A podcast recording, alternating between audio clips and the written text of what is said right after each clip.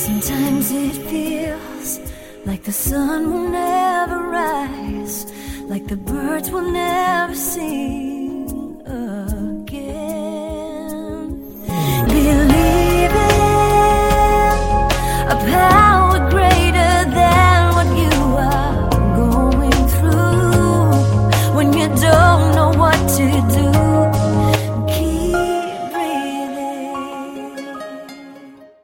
That's right. When you don't know what to do, just keep on breathing. From the city of angels in Los Angeles, and I usually say from the Big Apple in New York City, but I have a guest host today. Um, welcome to all my listeners out there in Radio Land. I'm Dave, the Caregiver's Caregiver at caregiverdave.com, along with my lovely co-host today, Pantaha Vahidi. Where are you located, Pantaha? Hi, Dave. I am just south of you from San Diego. Oh, that's right. I remember now. And I'm saying your name correctly, right? Absolutely, you nailed it. She is, uh, I interviewed her a couple of weeks ago, and she was so magnificent. I says, you know what, whenever Adrian can't make it, I want you to be my guest host. She graciously agreed. So from LA and from San Diego on the West Coast, welcome. And we're coming to you live and on demand 24 7 on 25 global audio and video platforms. Platforms like iHeartRadio, iTunes, YouTube, Facebook Live, SoundCloud, Blog Talk Radio, and about 20 more others that I won't mention. And we're so proud to be voted the number one caregiver podcast of the top 50 on Player FM and one of the six top best podcasts by caring.com, as well as number three podcast of thousands on caregiver podcasts on FeedSpot. And we have an exciting show planned for you today. Author, speaker, yogi, and philanthropist, Eileen Robertson Hamra. You sound Middle Eastern, like my name, Nassaney. Are you? My my husband, my now husband, is is ah, Okay, I knew it. I can spot him. well, she shares her experiences in her first book, Time to Fly, available now through City Point Press and Simon & Schuster, big publishers. Along the way, Eileen discovered that keeping promises to those that have left this world is a lifelong act, and honoring one love does not mean foregoing the freedom and love that is found in reopening your heart, let's say, trusting a new love and expanding your definition of family. And I agree. It's it's hard to love again when when love has been taken away. But you know what they say, it's better to have loved and lost than never to have loved at all. But before we get started, I want to take a moment to thank my last week's guest, Monique Chapman. And just a reminder, you can watch or listen to that interview and all our interviews on our membership website and all 25 global platforms. All right, enough of that. Welcome to the show, Eileen. Thank you. How how are you doing today? Staying safe? Good. Yes, safe. Good, good. Very safe. I like to ask our guest the first question Who exactly is Eileen Robertson Hamra and why was she placed on this earth? Yeah. So the who is Eileen Robertson Hamra is an every evolving uh, definition. So I continue to shift and change who I am as I grow and develop. And uh, and um, why I was put on this earth, I think, um, to contribute and to be contributed to, um, to make a difference and and to allow others to make a difference to me. That's a great response, I think. Where are you located, first of all? So um, I, I officially live in Chicago, Illinois, but I am spending pandemic time in Springfield, Missouri. Missouri. Missouri, huh?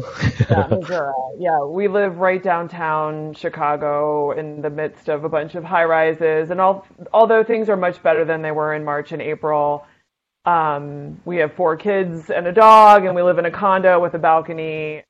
Thought it would be oh, nice. yeah, it's it's great, but we thought it would be nicer to have a little bit more space.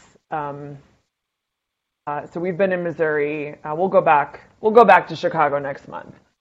So All right. So you're you're an author. You're a speaker. Are you a yoga instructor? Is that what that's supposed to say? yeah, yo- a yogi is a yoga person. So Oh well, see, I didn't know yoga that. yogini. Technically, Did you I'm know that, Panta? Uh, yeah, just briefly. Okay. Yeah. I don't think it's It's just me. I know what a philanthropist is. We all Um, learn every day, Dave, right? Yeah. So uh, you probably know our um, audience are burned out caregivers, and I appreciate your questions um gearing toward them because you know they want to know um, about burnout because many of them are burned out. Many of them don't know they're burned out. In fact, we have a, a burnout quiz on our website, caregiverdave.com. Are you a candidate for burnout? Because some people just don't know. And so I wanted to ask you. You talk about um, putting your own oxygen mask on first, and so do I uh, self-care and self-love was critical and i like the way you include self-love with self-care because if you're self-caring you're self-loving right? Bible says you cannot love others unless you first love yourself. And so um, i understand you were no good to your kids. Uh, i guess we should first explain that your husband died in a plane crash kind of suddenly no one expected it and all of a sudden, uh, just like I was a caregiver overnight, and my wife can't speak, she can't uh, walk, you were a widow overnight. Why don't you first explain, um, bring us up to speed on, on what happened and, and why uh, your life kind of took a turn? Yeah. So it was um, December 22nd, uh, 2011, three days before Christmas. And uh, we were living actually out where you guys are in Huntington Beach, California. And my um, family, both Brian and my families, were back east. So we flew back east to go um, to spend the holidays. But the kids and I actually went ahead of Brian because we had a longer break. They were off school. Uh, they were uh, my oldest was eight. We had so we had an eight-year-old, a seven-year-old, and a four-year-old. Wow. We went back. Yeah, we went back east early, and um, Brian was flying um, to join us. He was a he was a certified professional commercial pilot, but he was actually um, the CEO of a solar energy company out in Seal Beach. So it was his passion, not his something he got paid for.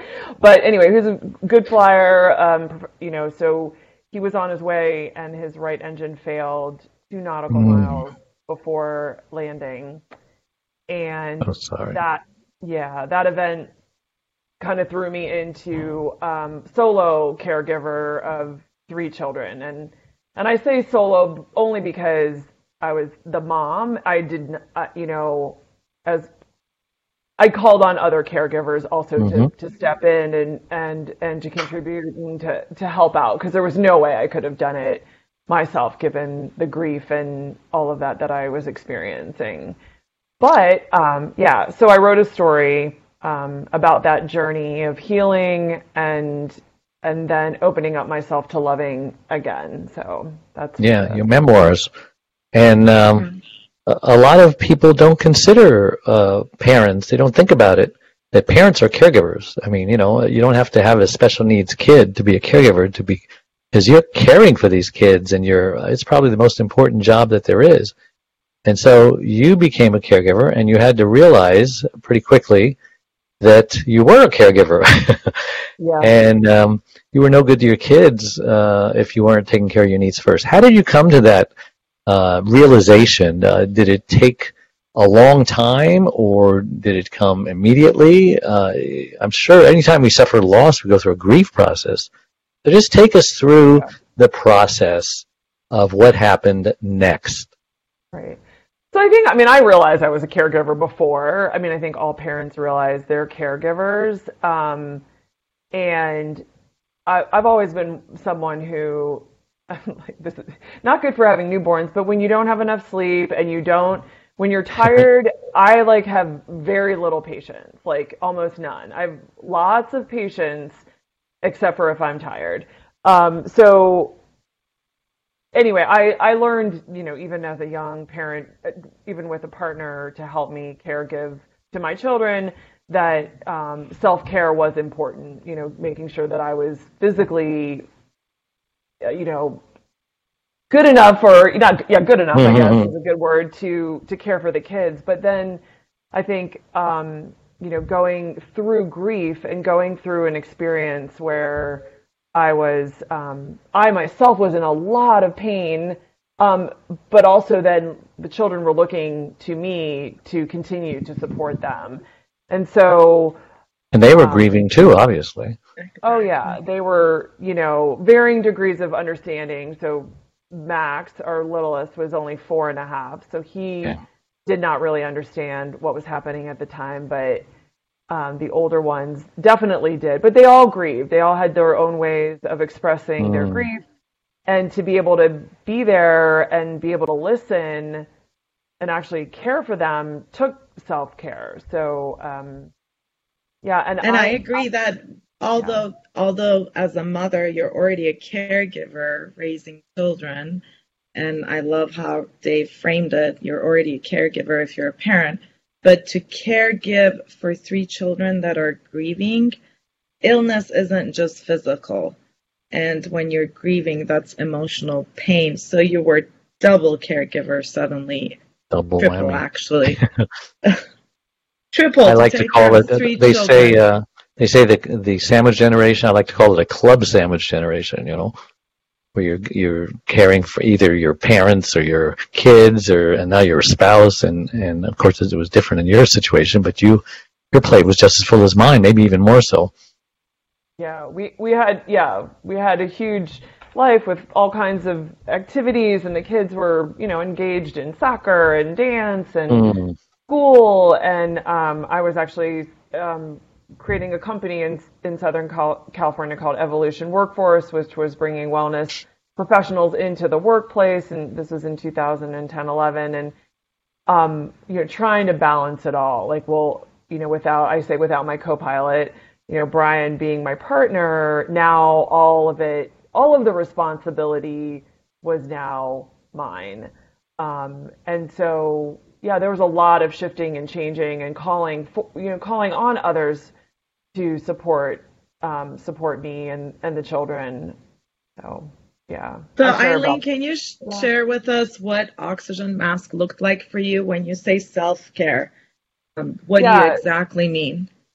So, well, I mean, there's some of the traditional sort of grief self care that came with, you know, meals being delivered, right? That I probably had meals coming to my house for about three months straight.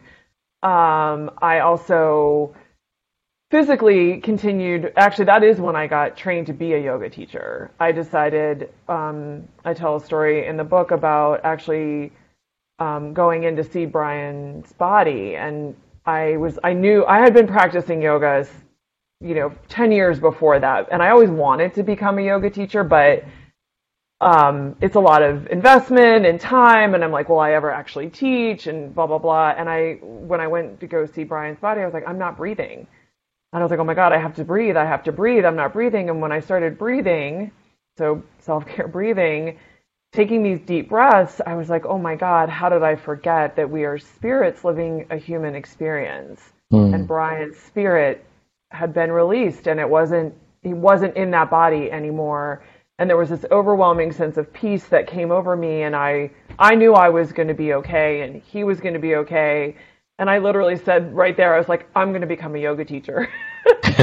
um, I did. I said, I need to teach people to breathe because it was, you know, like, you know, you're a nurse, you know, the parasympathetic, sympathetic nervous system. It's like really kicking in um, the calming breath work that actually literally takes you out of flight or flight. Um, so breath work was huge, and then that translated to on the mat.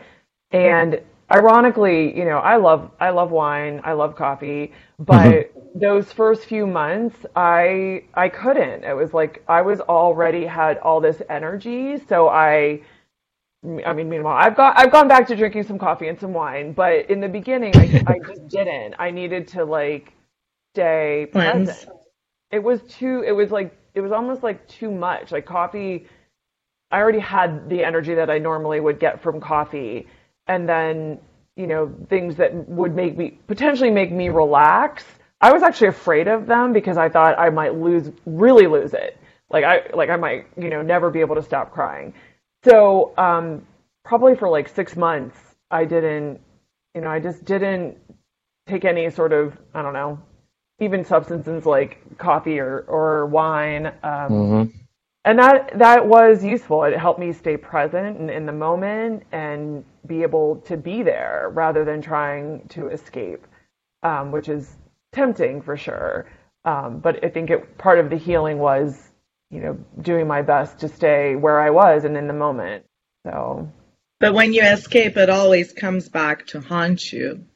Yeah, it does. Unfortunately, it's like, yeah, we we think we think oh we'll just not deal with it. And then yeah that does actually doesn't work.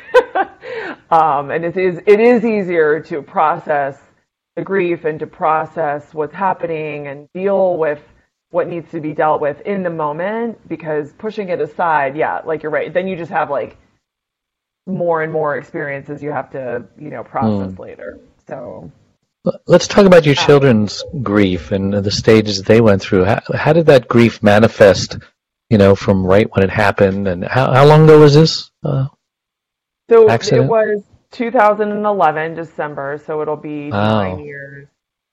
Um, yeah, so, so, so tell us about how the children have responded and, and grieved and, you know, reached the, uh, the acceptance level and so on. I'm sure it wasn't easy.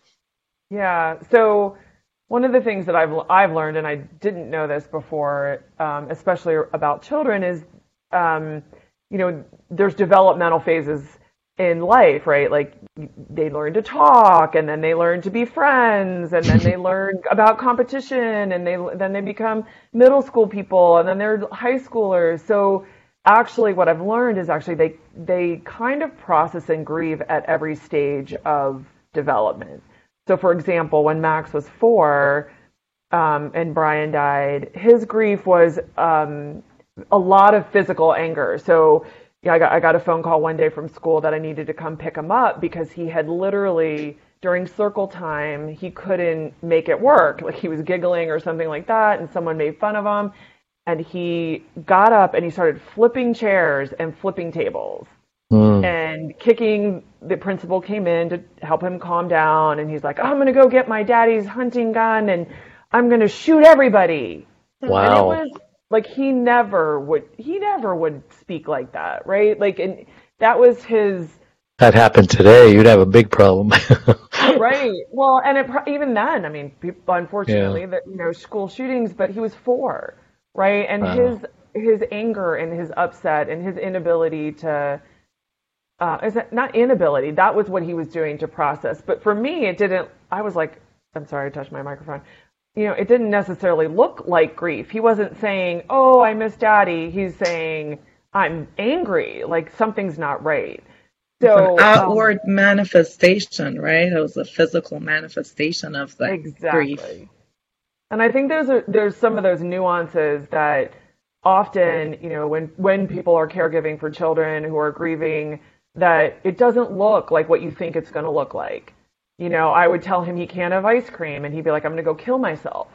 Like, you can't have ice cream, you're going to kill yourself. It was these very over exaggerated um, responses. Immense anger.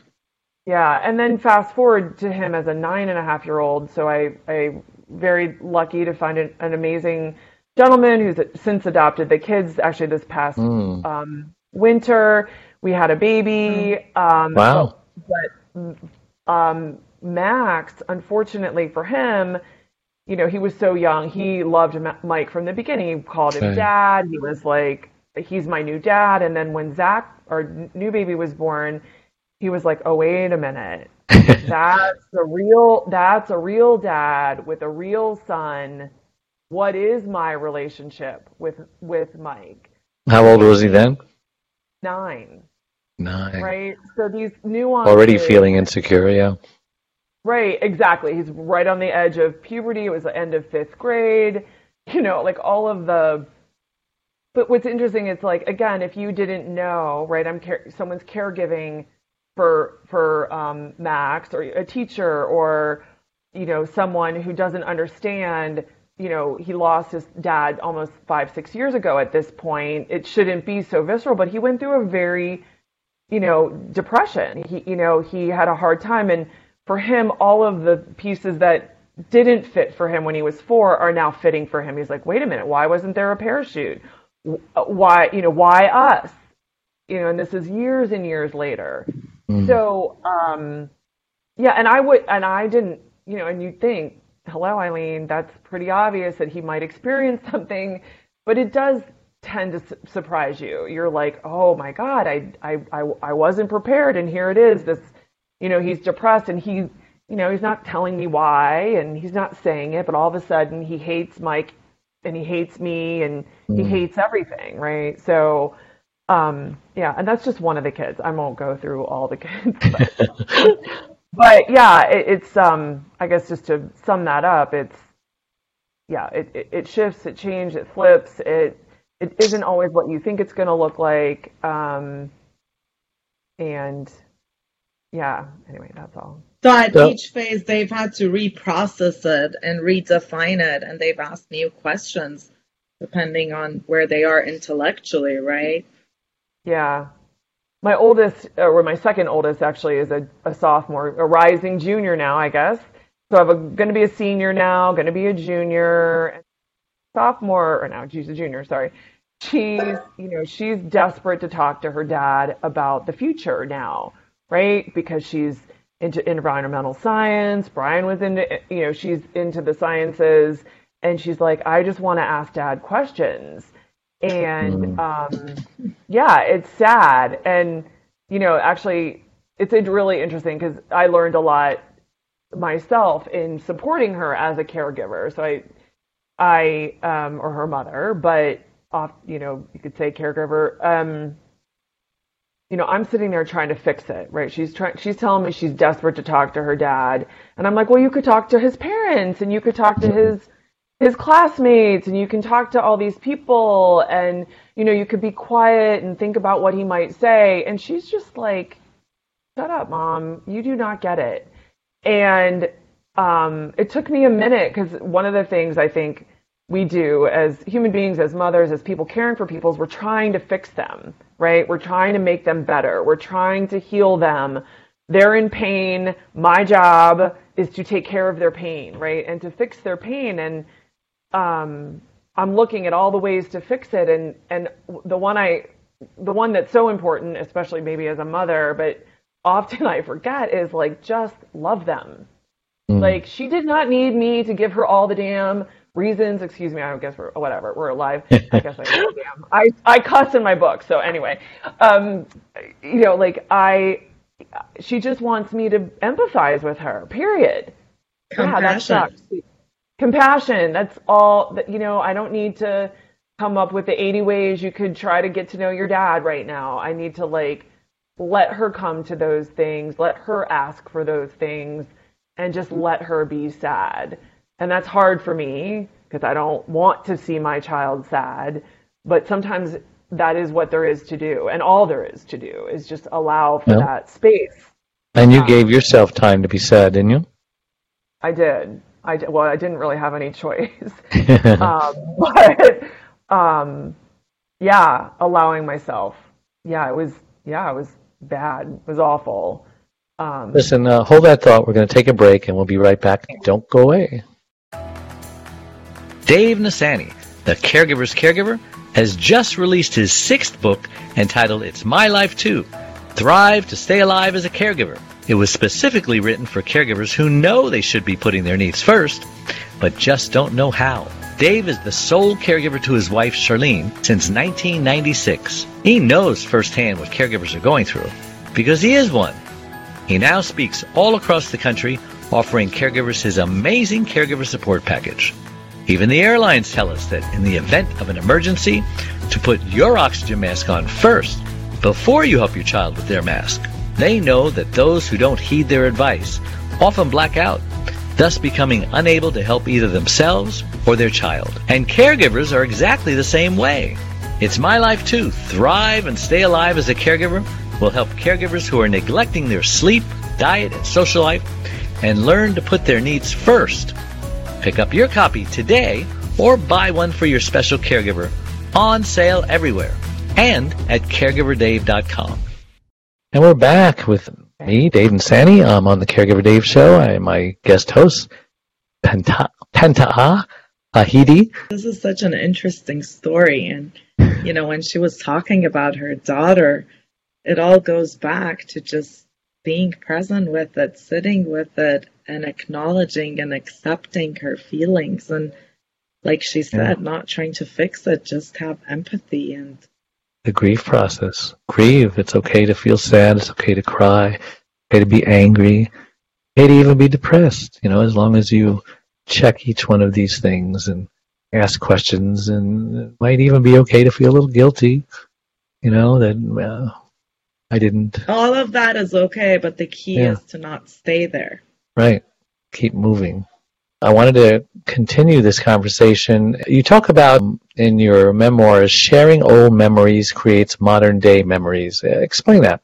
So I, um, so the way the brain works, right? Like um, telling stories and sharing stories. It, today, I'm having the experience of listening to that story. So um, you know, well, you can think of it easily for children. Like children don't necessarily, they don't remember probably anything that happened to them when they were three or four or five. And we mm-hmm. often have memories of things because people told us stories of those and it actually reinforced the memory that was mm-hmm. happening. So, you know, you we tell stories about, um, you know, camping with the kids, like, oh my gosh, or, or like Brian used to take the kids, the girls camping with the, um, the now not politically correct name, and it was never politically correct, but the Indian Princesses, the YMCA Indian Princesses. Um, I think that name will finally change. I think it's actually called something else in other parts. But anywho, um, but telling them about, oh, when you went to Big Bear and you went camping with your dad and showing them pictures, that those those um, memories have them remember him now, right? Or telling them stories about how who he was and you know oh you're just like your dad like that that humor yeah. Max has and so that that's important because if you don't especially for children but especially for anyone is if you're not remembering if you're not telling stories today about the people that we've lost mm. um, it w- they'll fade it, and and they won't be remembered um, in history i mean it's yeah so well without without getting political Sorry. Um, I no, I agree wholeheartedly. And uh, what's happening today is everybody wants to destroy our our uh, past. You know, uh, statues and monuments and this and that. Uh, they're even defacing George Washington and Thomas Jefferson, the founding fathers, because you know whatever upsets them about these individuals, it's part of the past. It's an opportunity to say, "Wow, look how far we came." Remember, we used to do like that uh, Aunt Jemima. Remember, all uh, uh, maids used to dress this way, but now you know there are hardly uh, any maids or whatever. Whatever argument you want to make out of it, the past is so important, and we mustn't go down that road where we're burning books and we're burning everything that that offends us. I'm offended by a lot of things, but I can't I can't do anything about them. But I just thought I'd throw that in. That was free. uh, bonus, right? bonus. A little um, bonus. Um, yeah, there's a there's a delicate. You can't accept a present. I can't help you, myself sometimes. I'm sorry. I know you, you can't accept the present and fully love it unless you embrace yeah. your past. You have to embrace been. the past. And the past is your friend because it will take you into the. Totally. Uh, it'll it'll help you with the present and it'll take you into the future. You know, yeah. um, the this woman named Joyce Meyer. She says uh, a remark that is really powerful. It says, you know, I may not be where I want to be, but at least I'm not where I used to be. You know, and that's looking at the past. And another remark says, uh, that's why they call it the past, because it has passed. yeah. So, I think the issue, I mean, not to be political, but yes, I mean, I think the issue is, is the history and the way it's told is it yeah. actually accurate? I mean, I think that's where the upset is. Right. Everyone has a different interpretation of how it happened and why it happened and so on. And God, I'm sick of it. It's all anyway. perspective. Let's, let's, just let's go personal. But if you go just personal, like like yeah. back to just our own personal lives and the people right. that are because we've all we've all made mistakes and we, we all have a past. Yeah, exactly. We all have a past and we all have mistakes, but we also have especially I think when you talk about grief and you talk about losing, you know, human beings in your life, um, that it is healing to share stories about those people, mm-hmm. um, to remember them. Um, I think sometimes it's really hard to share those stories because people, you know, it it they, it reminds them of them. But I think the more you share and the more you remember and the more you honor their legacy and what they stood for, um, the more comforting and mm-hmm. uh, it is. So, yeah. So uh, each child has a different relationship with their dad and with you. So um, how do you relate to each one of them? The, you know, I know it's uh, one size doesn't fit all relationship, but um, uh, how do you shift gears like that? um, I have to remember who I'm, who I'm dealing with. Sometimes you make a um, mistake, right? Uh, what's your name? Yeah. You know, I think one of the. And how old are you? Yeah, exactly. Well, and one of the mistakes I make sometimes is is thinking that they're like me, right? Or or not. you mean they're not? no, no. And th- there are pieces of them that are like me, but how they deal or how they process or what they need, like you know, I there's like what love languages, right? Like I'm not mm. um, I'm not a touchy feely person. Like I I like a hug but that's not like my go-to love thing. I mean, you tell me that I'm great, I'm like, you tell me I'm awesome, I'm like, oh, they must love me. They think I'm great, right? But you know, my I have two kids that are, and Melanie is a lot like that. She likes to be told she's wonderful and she's doing great, and but giving her a hug is not always. She's like, eh, I don't know about that. But the other two are very much huggers, and like they want to cuddle, they want big hugs and so um, finding out and remembering what they need may not be what I need, um, mm-hmm. and finding a way to to give them what they need. So yeah, they're different. You, They're all different. You agree, Pentaha? Don't you have a short nickname? Dave, Dave, you always do this little dance when you're like this Middle Eastern dance when you're saying my name, like you're neck goes from one side to the other. And what do your friends call you in one syllable? It's not one syllable. It's three. and I okay, you want the whole shebang. Penta. The whole shebang. Penta. There's, speaking of history and past, there's history in my name, and yes. I honor it. The Panta. It's the A. I just thought I would ask in case there was one. That's all. Absolutely. The, the A in my name is the same A that's in the word father. And it's not very common in American English to have a long ah, but that's the quick tip for you. Eileen, I want to honor you for what you said and for recognizing that your children have different love languages and um, what you may be able to offer in that moment doesn't actually match with what they want to receive. And I think one of the most um, complicated tasks in this world, which is at the same time the biggest blessing, is parenting. It's such a journey that you grow on. And I can tell from your story that, you know, on this journey of growth, your children have played a huge part and you've learned a lot from them for the better. And that's just so inspiring to see that you've stepped out of your comfort zone to deliver their needs the way they want it, whether it's verbal affirmation or physical touch or whatnot. And clearly, you've educated yourself and read books along the way, which my hat goes off to you for doing that and improving yourself while being on this painful journey. That's amazing.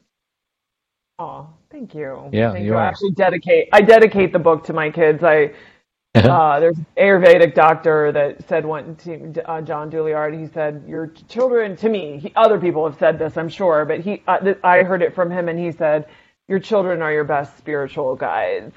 And I was like, if that has not proven to be true, they are definitely the ones that teach me lessons and have me grow, um, even when I don't want to. And like you said earlier, it's like, and if I resist it, I keep having to deal with it.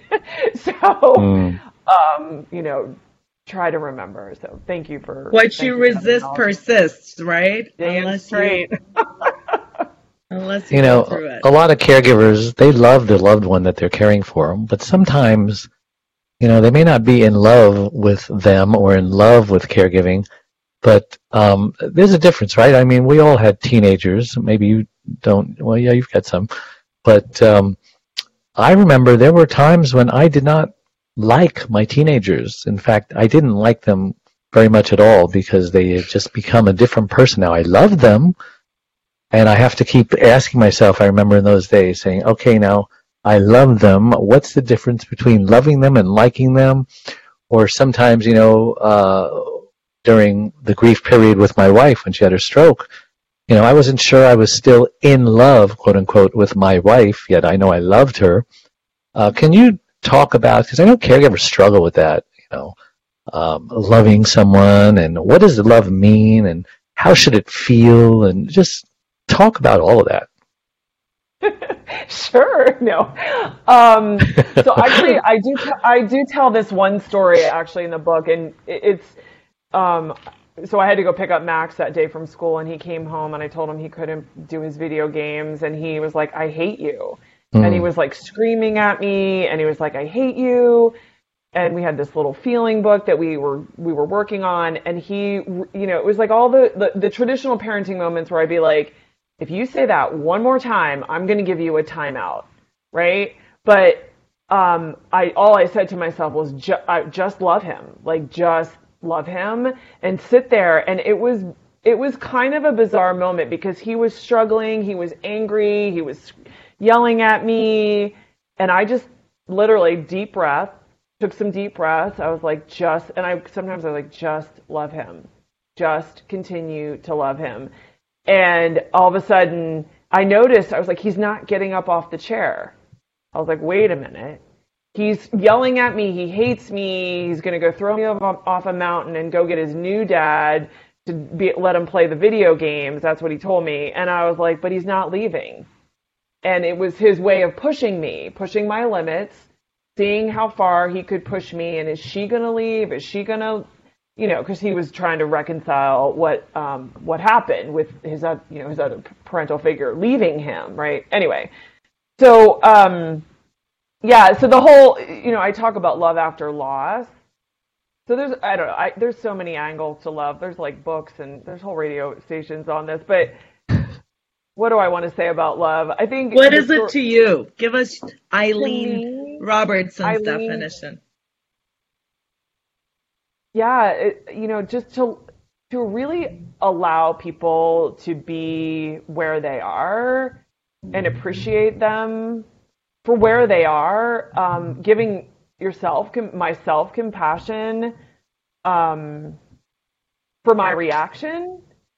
Um, I guess allow. I'm thinking about what you just shared about your your your wife when she had her stroke and yeah, like that's a big shift in the in the physical um, way she was. And okay, so my, I, I, I'm thinking about this, but um, I talk, okay, so I actually talk about the transition of loving my late husband because I think um, you know the physical piece of him was clearly gone, but his spirit was definitely still with me, and I could feel him in signs and around and I actually declared I was like I am I will love him until the day I die. And when I met my new love, my now husband, Mike, I had to reconcile that. It was like, well, how can I love someone?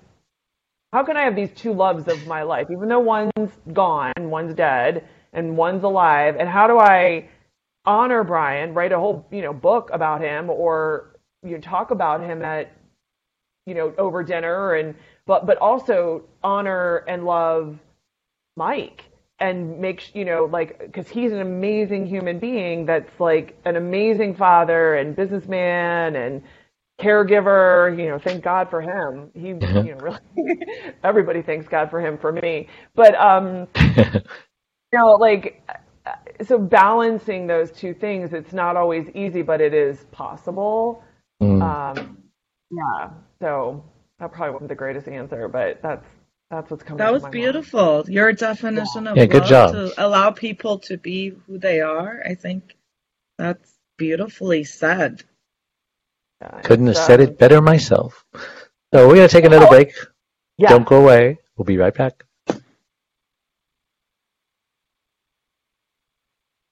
One arm, one leg, 100 words. Overcoming unbelievable hardships is about Charlene, a stroke survivor.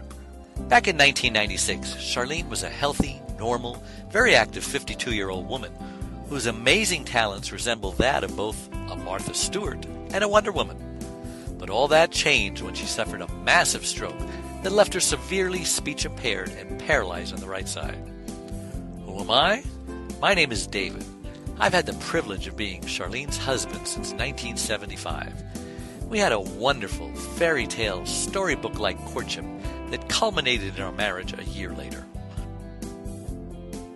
Charlene had just come out of a marriage where, after 10 years, she received two black eyes and a broken nose by her former husband when he came home high on speed. Charlene believed in no second chances of any kind for abuse, so she left. Finding herself all alone in the world with her 5 and 10 year old daughters, Cynthia Lorraine and Deborah Lynn, she started raising them by herself for the next two years. Then fate brought us all together. After falling in love with Charlene, Cindy, and Debbie, our love then produced Rebecca Elizabeth. We had a wonderful, normal life for the next 20 years. But today, things are very different for everyone. How about the reaction of nine time Grammy and Dove Award recipient, the godfather of contemporary gospel Christian music, Andraé Crouch? Charlene just won't let the promises of God go, and she has not let her circumstances get in the way of her faith. She's not just a survivor, she's more than a conqueror, as the Bible states. You'll be encouraged by her testimony, regardless of what you're going through. Available everywhere. Hey, welcome back to the Caregiver Dave Show. I'm Dave Nassaney with my special guest host, Pantaha Vahidi, and our wonderful guest, Eileen Robertson. How are you an organized person? How organized are you? I mean, you the, are you the guy with the girl with the uh, the whiteboard and you've got everything you know graphed out and and you know what you're going to do you know five hours from now and five days from now. So I'm a wa- I'm a wannabe one of those. Hmm, me too. uh, yeah, I'm a wannabe. So like I attempt those things, and I so in in the attempt to the to organize, it, it is better than the winging it. So I'm I'm probably the in between. So um, I like I like to be spontaneous. I like to you know have an opportunity to come up and oh I want to do that. Let's go but I also, I mean, I have my calendar. It's all synced on my computer and my phone. I actually got my Apple Watch, so like this helps me keep me um, on track and all of that. So I think, you know, I think when I was when we were preparing for the show, thinking about like taking the time to take care of each of the kids, and um, you know, even even now, like making sure that um, each kid has one-on-one time and not always with everybody else. And we've, you know, got a lot going on, four kids, dog. Yeah. You know, it's it's a lot, but to make sure that each you know child person has an opportunity to feel like they're they're connecting and we're listening to them. How often does that happen? The one-on-one time with three kids. How how Um, how long does the rotation take I- to start over again? Yeah, I pro- I mean, like officially, like going out, like well, I, you know, it's interesting. Pandemic. Well, it doesn't have to be going like, out. Just pan- just special time. No one else around. They they you're looking at them. They they're looking at you, and they feel like they've got you. Yeah, you know what's interesting? The pandemic has actually helped a ton Yeah. with that because we we're not going anywhere. We're all together. You know, like we you don't we're not they're not they weren't going to school. They weren't going to dance. They weren't going to rock climbing. They weren't going to soccer. So Any homeschooling going on? Yeah, a lot of homeschooling. Thank goodness they were all the baby. You know, he, he was just distraction, but because he was two and a half, he mm-hmm. just turned three. But the others, thank goodness they were.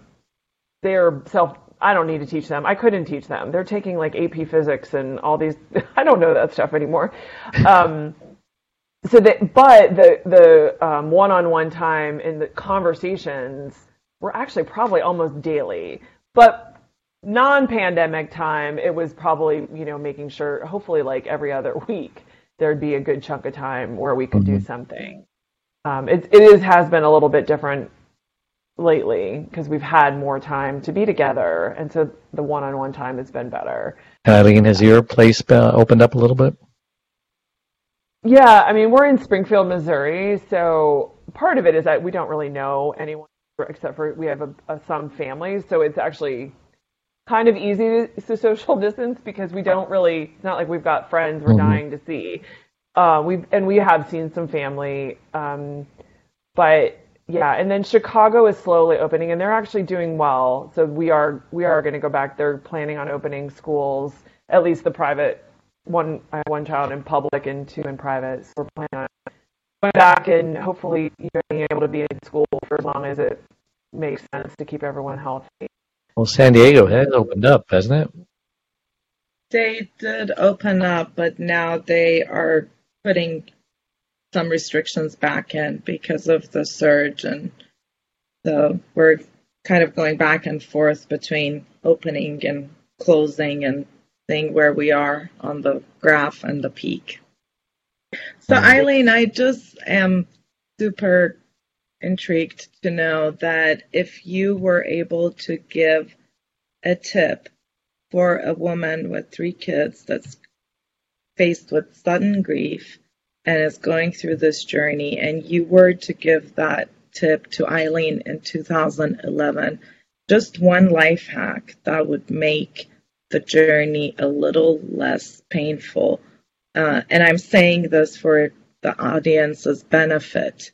What would that life hack be if you were to speak to Eileen in 2011, knowing what you know now?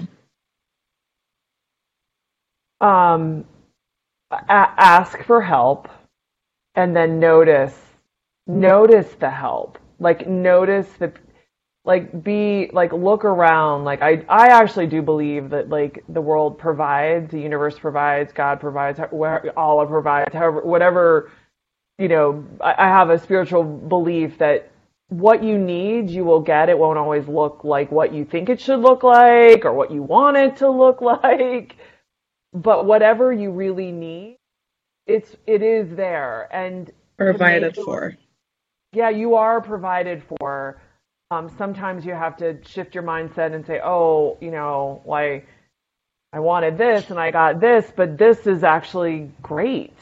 You know, it's like, and to to ask and make requests. I think sometimes it's really hard, and I, I have a hard time. It's like I like to be independent. I don't like to be, you know, to haven't to be needy. I, I like to, you know, not. Um, I like I like that independence, but when you're faced with the situation, um, I, I think this is one of those interesting things. Like you, we all love to be a contribution, especially people that listen to this. Like we all love to be care. Well, we don't all love to be caregivers, but you know, a lot of people we love to Some care do. for people. We love, we love to love people, right? Yeah. And um, it's it seems like some most of the time it seems easier to be on the caregiving side, right?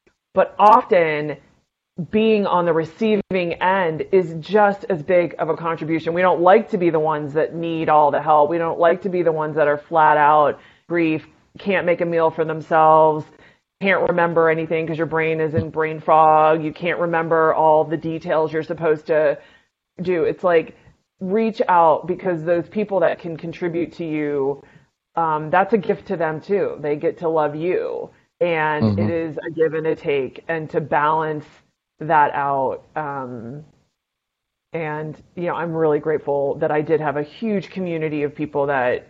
Uh, when I said help mm-hmm. and I mm-hmm. needed it, they, you know, they came, they came running. And if that isn't the case, keep looking because it's out there. So awesome tip. Yeah, for some reason, caregivers have trouble asking for help. You know, um, they don't want to be indebted. They don't want to bother people, put them out. Um, what what have you learned about asking for help, and why do you think there's a resistance for caregivers to ask for it? I- I've had caregivers actually say, "Hey, if you need anything, you know, here's my number. Just call me." And say, "No, no, no, I got it. I'm good." You know, and and they're not good. They don't have it. Yeah, I think, um, yeah, it is that indebtedness or that feeling like, well, if I, you know, for me, it's like, well, gosh, if I help them, or they, you know, um, yeah, I don't know. I- Well, for me, I think it's it's often whoops, admitting that you need help seems like a sign of weakness, right? Like I can't handle this. Mhm. Like, and even like today, or like whatever, the kids are driving me nuts. Like you said, like you're teenagers. like they're they have pushed my button. I have lost all patience. I, All bets are off. everything, everything that's going to come out of my mouth is not not going to go well, and I need to. I do need in those moments to pass pass the baton. And sometimes, most of the time, you know, I pass it to Mike, but sometimes I pass it to my parents, to Brian's family, to um, my sister. You know, I like. I'm I'm weak. Uh, you know, admitting that I'm not always perfect or not always capable. Um, but then they they get to contribute to me, and then it actually refortifies me, and then I'm stronger, and then I can come back and not, um, you know, not not give my kids a bunch of stuff they don't need. I mean, like the you know I've and I've done that. I think everybody's done that. Like when when you're tired, you're overtired, you know, Yeah. you're you're stressed out, and you're trying to do it, and you really you can't anymore. And the I would say the results you're getting, you know, kids are crying, you're crying, everybody's angry, there's yelling. It's like that doesn't work. It's not what we want. So Yeah. those are the times to ask. Yeah. Yeah, uh, you talk a lot about compassion and love, and you know that's that's um, panta pantaha. Such a mental block I've got on this. That's Pantaha's message also about compassion. You're getting better at it. So, um, I get such laughing a kick me. out of this. You know, and I think I got it. It just I, I, I lose it. But uh, Pantaha, uh, what are you thinking about um, what she's talking about uh, compassion? I assume you're in uh, total 100% agreement. And if you have anything to add, throw it in. Yeah, I like when you mentioned weakness, I do want to say I'm a big fan of Brene Brown. Ditto. Says that there's courage and vulnerability. And I also think that being emotional and facing your emotions and accepting your, you know, you're feeling really low at this moment and coming to terms with it is actually strength, is not weakness. Mm. And, um, you know, like Dave said, my passion is studying compassion and emotional resilience.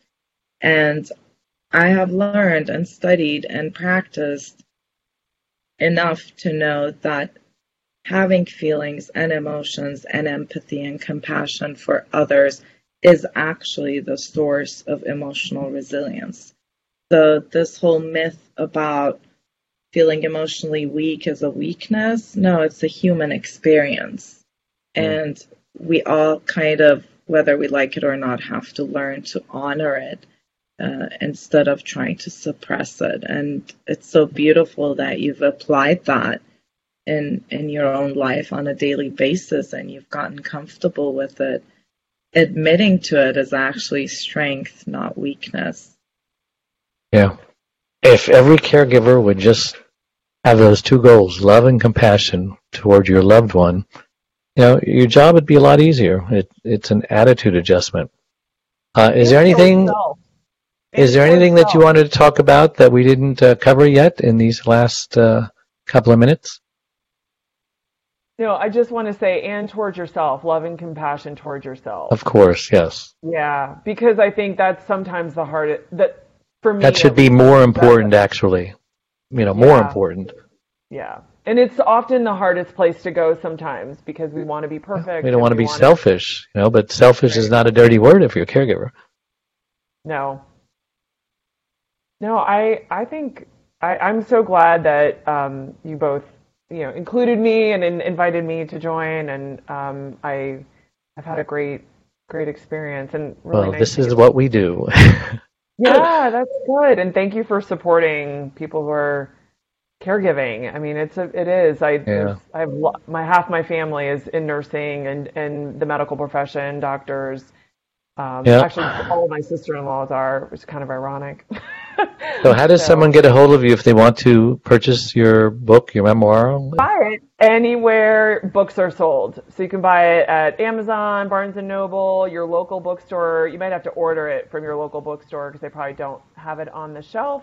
If But there are still local bookstores out there, yes. I know, I know. Barnes and Noble. Target. Um, I just recorded the audio version uh, la- last two weekends ago, so it's editing, and oh, good for you. that'll be available. That's still on my list for my last three books to do the audio version. Yeah, you should do that. I'm It's- yeah, it's on my list. I'm going to do it. How can you motivate me to do it? Uh, how did you like do it? Okay, I got to do this. Boom. Just do it. Get a weekend. Book a weekend. It, it, All right. uh, Mine's like 210 pages. Takes a weekend. Now that I have your permission, I can do Yeah. it. You should do it. And then, um, and then I, my website, Eileen Robertson Hamra. I'm on social media. Um, you know, LinkedIn, Facebook, Instagram, Twitter. So Whole shebang. out. The whole shebang, just like you guys. I'm not on Antaha, how can we get a hold of you and, and learn more about what you do? Uh, I'm just on pontelvahidi.com and uh, I do offer for the month of July free care coaching for Oh. caregivers and healthcare professionals that are out there and are struggling more than normal because of the COVID crisis and are isolated at home with no support system. Um, I I love the aspect of caring for people's emotions while caring for people's physical bodies as a nurse, and I believe the mind and the body and in hand.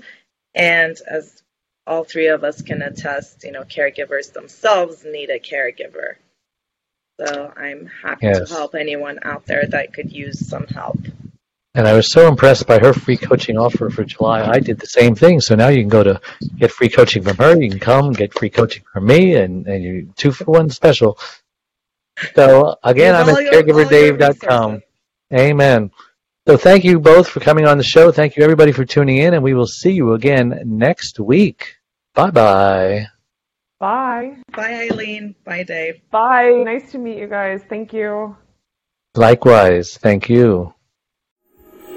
Sometimes it feels like the sun will never rise, like the birds will never sing again. Keep Breathing, Take it in.